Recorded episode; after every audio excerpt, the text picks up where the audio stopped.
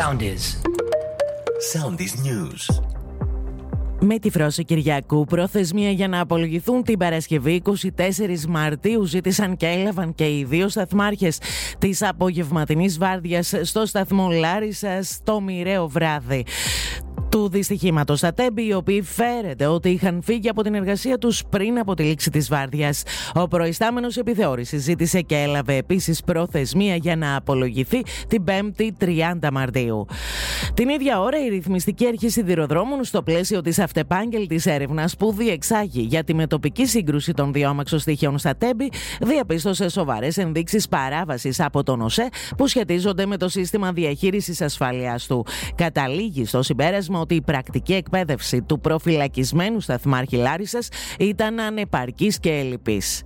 Δίκαιη και σημαντική χαρακτήρισε ο Υπουργός Εργασίας στην αύξηση του κατώτατου μισθού στα 780 ευρώ. Η αύξηση συμπαρασύρει το επίδομα ανεργίας στα 479 ευρώ, ενώ συνολικά συμπαρασύρονται 19 επιδόματα.